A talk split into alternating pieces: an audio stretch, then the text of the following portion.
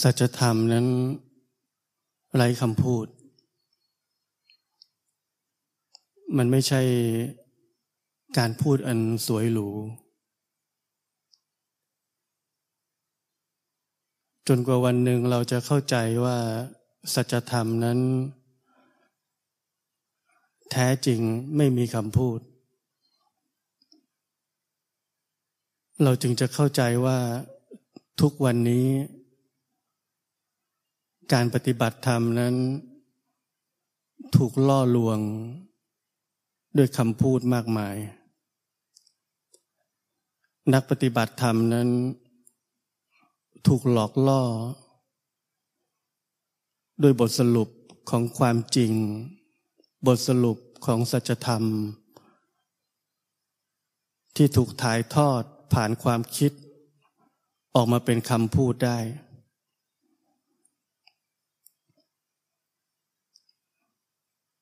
เราถูกล่อลวงแบบนั้น เราทุกคนถูกล่อลวงแบบนั้น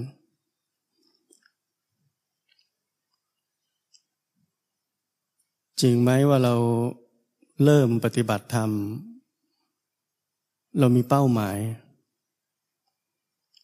มันมีบทสรุปบางอย่างที่เราเคยอ่านเคยฟังมาบอกเรา จะเป้าหมายระยะสั้น หรือเป้าหมายระยะยาว มันมีใช่ไหม มันมีเป้าหมายแม้กระทั่งว่าแค่นั่ง หรือแค่เดินจงกรมมันควรจะเป็นยังไง มันมีบทสรุปอันหนึ่งบอกเรา ว่าถ้าเป็นอย่างนี้แล้วมันดี ถ้าเป็นอย่างนี้แล้วมันถูก เพ ราะนั้นนี่คือภาพใหญ่ เราต้องเห็นชีวิตของตัวเอง เห็นชีวิตของตัวเองด้วยตัวเอง ว่าเราเป็นแบบนี้ใช่ไหม เราถูกบทสรุปต่างๆ ล่อลวงเรา มีแต่คนตะโกนบอกเราว่าอย่างนี้ถูก อย่างนี้ดี อย่างนี้ถูก อย่างนี้ดีแล้วเราวิ่งไล่ตามนั้น เราวิ่งไล่งับ ถูกและดีทั้งชีวิต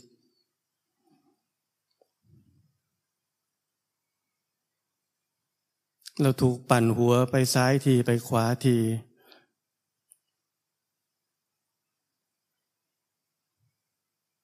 แล้วสุดท้ายเรางงว่า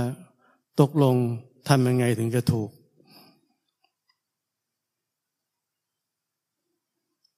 และเหมือนเดิม เราจะหาคำสอนบทสรุปทางความคิด บทสรุปทางวิธี บทสรุปของความจริงอันใหม่ ที่ความคิดบอกเราว่าน่าเชื่อถือ แล้วเราจะไปทางนี้ แทนอันเก่าๆที่เรามึนงงว่าอาจจะไม่ใช่ เรานึกว่านั่นคือทางใหม่แล้ว เราพบแล้ว แต่จริง ๆ คือเหมือนเดิม เรายังคงถูกล่อลวงเหมือนเดิม การที่มีใครสักคนหนึ่งกำลังเดินตาม บทสรุปสักอย่างหนึ่งเราจะไปให้ถึงที่นั่น นั่นคือการเวลา นั่นคือระยะทาง และการเวลาและระยะทางนั้น เกิดขึ้นมาได้จากความคิดเท่านั้น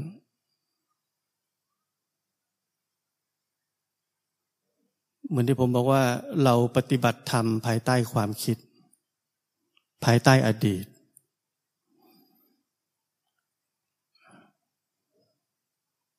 การเวลาที่ผมพูดถึงไม่ใช่เช้าสายบ่ายเย็นเวลาพระอาทิตย์ขึ้นพระอาทิตย์ตก มืดหรือสว่าง แต่ความคิดนั้นสร้างการเวลาในจิตใจขึ้น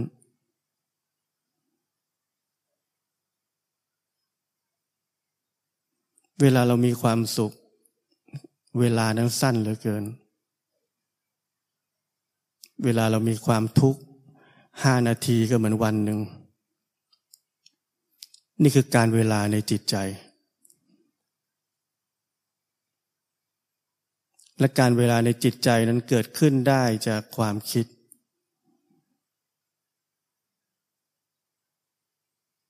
เมื่อเรามีความคิดจะเดินตามไอเดียสักอย่างหนึ่ง บทสรุปทางความคิดอีกอย่างหนึ่ง ทฤษฎีสักอย่างหนึ่ง เป้าหมายสักอย่างหนึ่ง นั่นคือการเวลาได้เกิดขึ้นในจิตใจเราแล้ว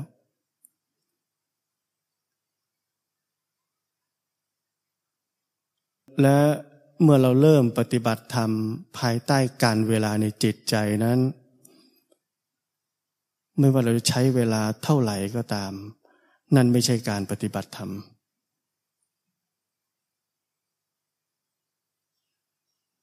ไม่ว่าเราจะไปถึงเป้าหมายนั้น สมบูรณ์เท่าไหร่ก็ตาม ทั้งหมดนั้นยังไม่ใช่การปฏิบัติธรรม มันเป็นแค่ของเสมือนจริงเฉยๆ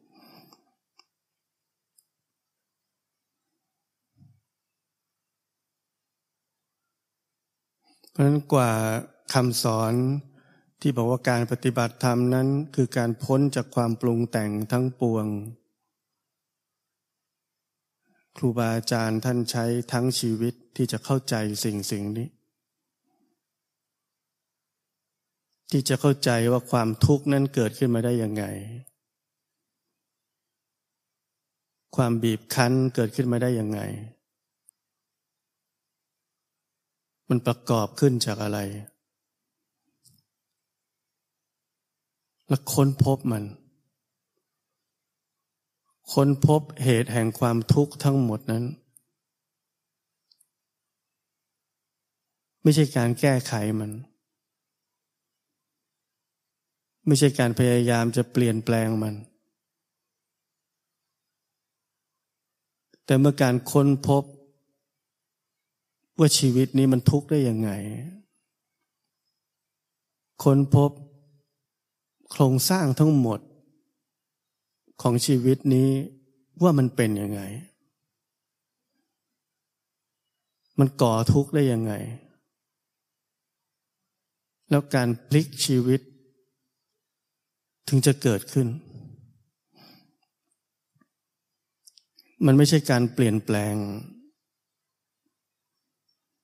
มันคือการพลิกชีวิต มันคือการมีมุมมองต่อการใช้ชีวิตใหม่ทั้งหมด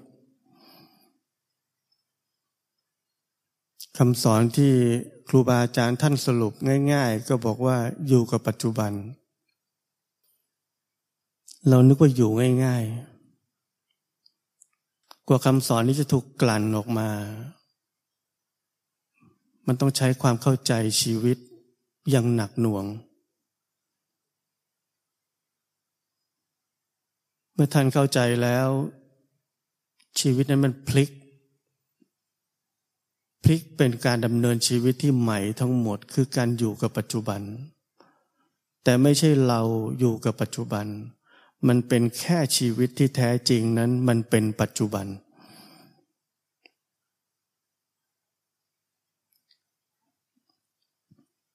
ชีวิตที่ไม่ได้เดินตามบทสรุปทางความคิด แม้ว่าเหล่านั้นจะบอกว่ามันเป็นจริงก็ตาม แม้ว่าบทสรุปเหล่านั้น จะโต้เถียงไม่ได้ เพราะมันเป็นความจริงในความหมายของมัน แต่มันก็ยังเป็นแค่ความคิด ตรงนี้เราอาจจะเข้าใจได้ยาก เหมือนที่ผมบอกตอนต้นว่า สัจธรรมนั้นไร้คำพูด ยิ่งเราให้ความหมายต่อมัน ยิ่งเราให้บทสรุปต่อมัน เรายิ่งห่างไกลสัจธรรม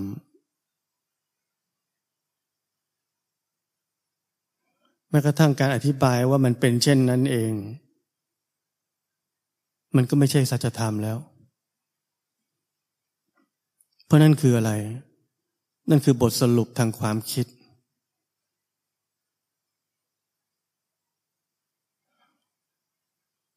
บทสรุปทางความคิดจากความจริงนั้น มันไม่ใช่ไม่จริง แต่มันก็ไม่ใช่จริง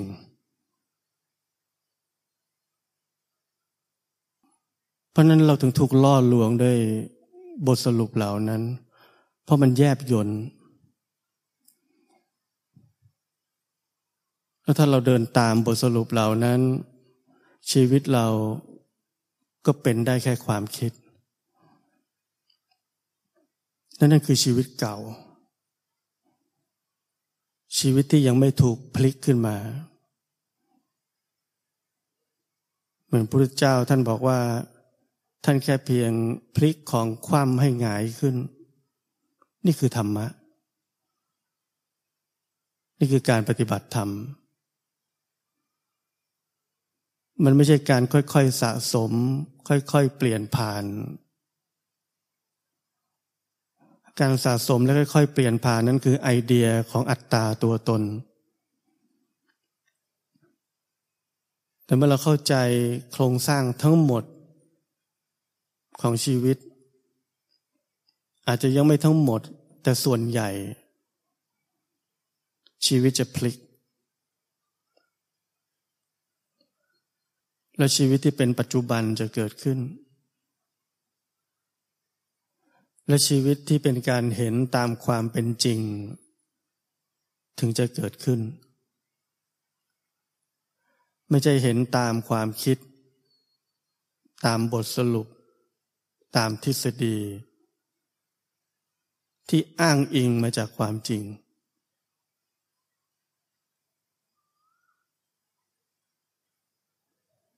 เวลาเราพูดถึงการเห็นตามความเป็นจริงคำว่าจริงนี้ได้รวมทุกอย่างเข้าไป ทุกแง่ทุกมุม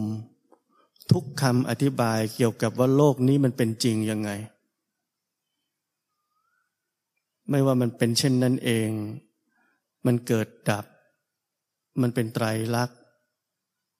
มันเป็นเหตุปัจจัย มันเป็นความหลุดพ้น จริง คือทั้งหมดที่ถูกสรุปออกมา ได้ทางความคิด แต่ไม่มีบทสรุปนั้นในจริง และนี่จึงจะเป็นสิ่งที่เรียกว่าการเห็นตามความเป็นจริง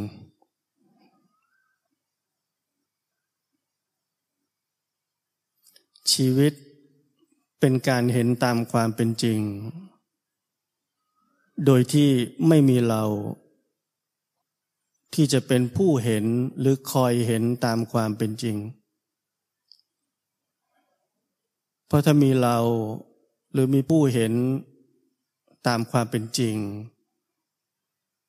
เราหรือผู้เห็นนั่นเองคือความคิด เจตนา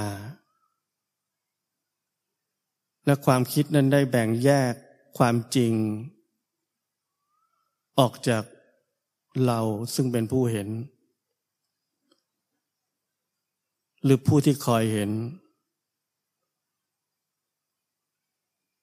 และเมื่อความคิดเกิดขึ้น ระยะทางและการเวลาก็จะเกิดขึ้น และแม้ว่าเราจะเห็นตามความเป็นจริง นั่นก็ยังไม่จริง เราจะพูดได้เหมือนกันว่าทุกสิ่งในโลกนี้เป็นยังไง แต่ไม่เหมือนกัน เพราะนั้นนี่คือสาเหตุที่ผมสอนเราทุกคนว่าทำไมเรียนเราต้องลืมให้หมดการปฏิบัติธรรมจะเริ่มขึ้น เมื่อเราลืมทั้งหมด เกี่ยวกับการปฏิบัติธรรม และใช้ชีวิตจริง ๆ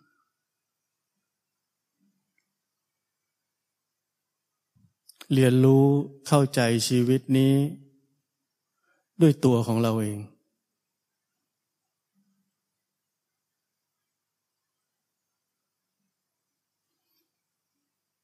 เมื่อเราค้นพบชีวิตที่เป็นการเรียนรู้ เราจะค้นพบว่ามันเป็นชีวิตที่ไม่ต้องทำอะไรเลย เราจะเข้าใจความไม่ต้องทำอะไรเลย นั้นแปลว่าอะไร แล้วเราจะยิ่งเข้าใจว่า ความที่เราพยายามจะทำอะไรบางอย่าง เพื่อถึงเป้าหมายบางอย่างนั่นคือชีวิตเก่า นั่นคือการสร้างการเวลาในจิตใจ นั่นคือการสร้างเป้าหมายและนั่นคือการสร้างความขัดแย้งให้กับชีวิตของตัวเอง ขัดแย้งยังไง คือตอนนี้ไม่ดี แล้วพยายามจะทำสักอย่างหนึ่ง เพื่อจะให้มันดีกว่านี้ และนี่คือความขัดแย้ง และความขัดแย้งนั้นเองคือความเป็นทุกข์ตลอดเวลาในจิตใจ นี่คือเหตุแห่งทุกข์ แล้วเข้าใจเหตุแห่งทุกข์แบบนี้ไหม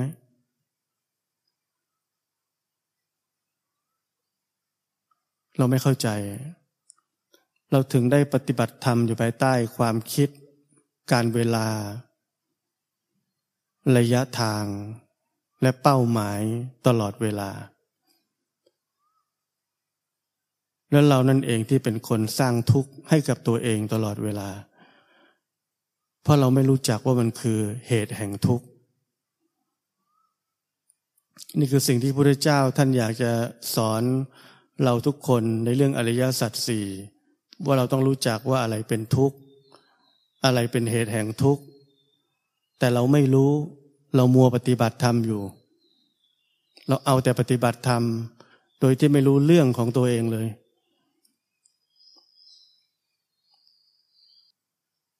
วันวันเราโมแต่คิดว่า โอ้แย่แล้ว วันนี้เป็นอย่างนี้ มันควรจะเป็นอย่างนั้นมากกว่าทำยังไงดี จะแก้ไขตอนนี้ จะจัดการตอนนี้ แต่เราทำเหมือนคนฉลาดแต่ไม่ค่อยฉลาด เราคิดว่าโอ้เราต้องสร้างเหตุ เราไม่ใช่แก้ไขหรอก เราจะสร้างเหตุ แต่ด้วยเบื้องลึกของหัวใจก็คือว่า กูจะได้ไม่เป็นแบบนี้ เราใช้คำพูดหรูๆมาหลอกตัวเอง ว่าเราทำถูกแล้ว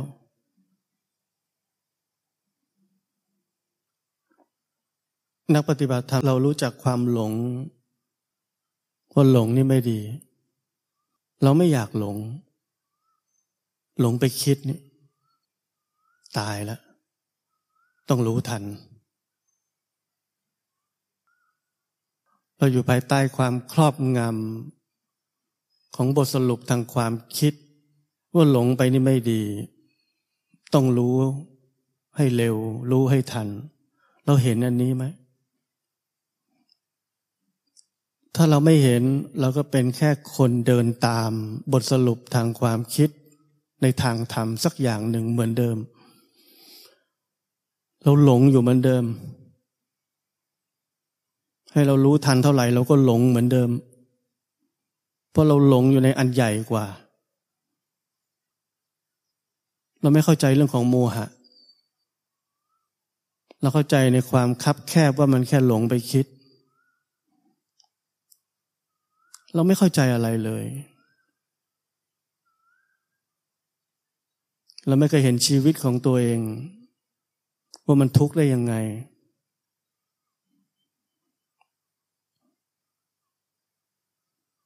เราจะเป็นแต่ผู้เดินตาม เราจะเป็นผู้เดินตามมรรคผู้เดินตามคำสอนต่าง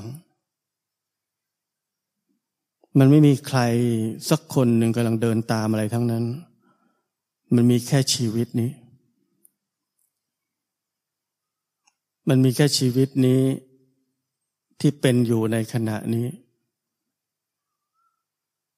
เป็นปัจจุบันแบบนี้ เป็นชีวิตที่เป็นการเห็น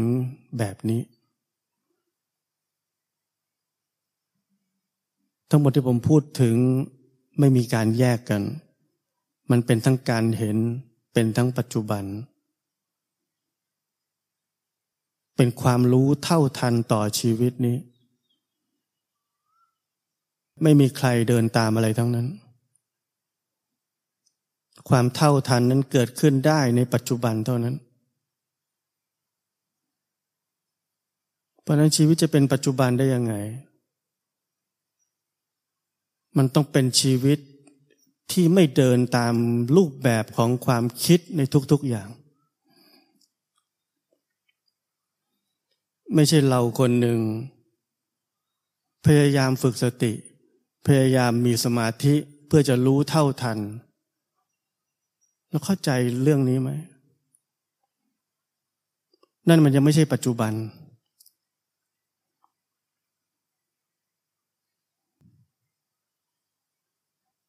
ชีวิตนี้เป็นปัจจุบันอยู่แล้ว นี่คือชีวิตใหม่ หรือจะเรียกเป็นชีวิตดั้งเดิมที่เราหลงลืมมันไป เพราะเราใช้ชีวิตตามความคิดตลอดเวลา ตามความคิดตัวเอง ตามความคิดของคนอื่น นั่นหมายถึงหนังสือคำสอน ทุกอย่างที่เป็นบทสรุปทางความคิดออกในรูปของธรรมะ เราใช้ชีวิตแบบนั้น เราใช้ชีวิตด้วยการเดินตามความคิดไม่ว่าจะเป็นของตัวเองหรือของคนอื่นก็ตาม ชีวิตเราจึงไม่สามารถจะเป็นปัจจุบันได้ และการรู้เท่าทันมันจึงเกิดขึ้นไม่ได้ แล้วพอชีวิตที่เป็นปัจจุบันและชีวิตที่เป็นการรู้เท่าทันเกิดขึ้นไม่ได้ เราจึงไปฝึกปฏิบัติธรรม ฝึกสติ ฝึกสมาธิ ฝึกทุกสิ่งทุกอย่าง เพื่อจะเป็นปัจจุบัน เพราะเราไม่เข้าใจว่าชีวิตที่เป็นปัจจุบันนั้น เป็นแค่ชีวิตที่ต้องพ้นออกจากทุกรูปแบบของความคิด พ้นจากการเดินตามรูปแบบของบทสรุปทางความคิดทุกอย่าง เราไม่เข้าใจเรื่องนี้ เราเลยต้องไปทำอย่างอื่นแทน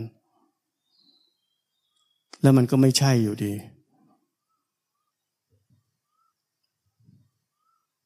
เมื่อชีวิตเป็นปัจจุบัน ชีวิตจะเป็นการรู้เท่าทัน ทุกสิ่งทุกอย่างที่เกิดขึ้นในจิตใจนี้ บางครั้งมันเป็นการเห็นเฉยๆ บางครั้งรู้แล้วก็เป็นกับมัน บางครั้งเห็นแล้วเกิดความเข้าใจในขณะของการเห็นนั้นเลย เข้าใจความจริงของมัน และตรงนี้แหละที่เราเรียนรู้กันมาว่ามันคือวิปัสสนา วิปัสสนา มันไม่ใช่ใครคนหนึ่ง คอยดูสภาวะ เพื่อจะเห็นความจริงของมัน มันไม่ใช่การที่มีเราคนหนึ่งจะได้รับความจริง เพราะถ้ามีเราคนหนึ่งกำลังได้รับความจริง นั่นไม่จริง มีเราคนหนึ่งมีเจตนา จะดูเพื่อจะคอยได้รับความจริง นั่นไม่จริง แต่วิปัสสนาคือชีวิตที่เป็นการเห็นและเข้าใจในแวบเดียวนั้น โดยที่ไม่มีคำพูดใด ๆ ชี้แจงความจริงนั้นเลย แต่การสอนจะต้องชี้แจงสิ่งเหล่านั้นออกมา ซึ่งผมก็บอกแล้วว่ามันไม่จริง มันจริงแต่ไม่จริง เพราะนั้นเมื่อมันจริง แต่ไม่จริง เป็นสิ่งที่เราพึ่งพาได้ไหม มันเป็นแค่สิ่งที่ล่อลวงเรา ให้เราได้อยู่ใกล้ ๆ จริงเฉยๆ นั่นคือความหมายที่ดีหน่อย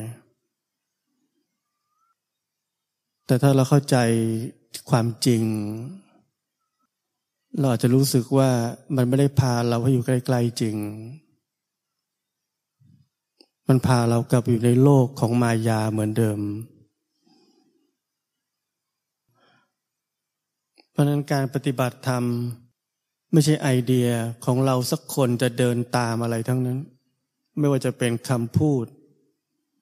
อาจารย์ หนังสือ บทสรุป แต่การปฏิบัติธรรมคือชีวิต คือความคงเหลือแค่ชีวิตนี้